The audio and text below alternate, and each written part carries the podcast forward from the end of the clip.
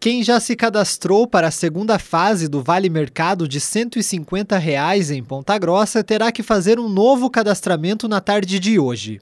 Conforme a prefeitura, todos os agendamentos feitos na quarta-feira foram cancelados. A administração explica que o sistema passou por instabilidades técnicas por causa do grande número de acessos simultâneos desde o momento da abertura. O sistema será reaberto hoje às quatro da tarde. O programa de Vale Mercado é uma medida da prefeitura destinada à população mais vulnerável e impactada pela pandemia da Covid-19. Com o cadastro, um horário será agendado para a conferência da documentação e as compras poderão ser feitas em qualquer unidade do mercado da família a partir do dia 12 de junho.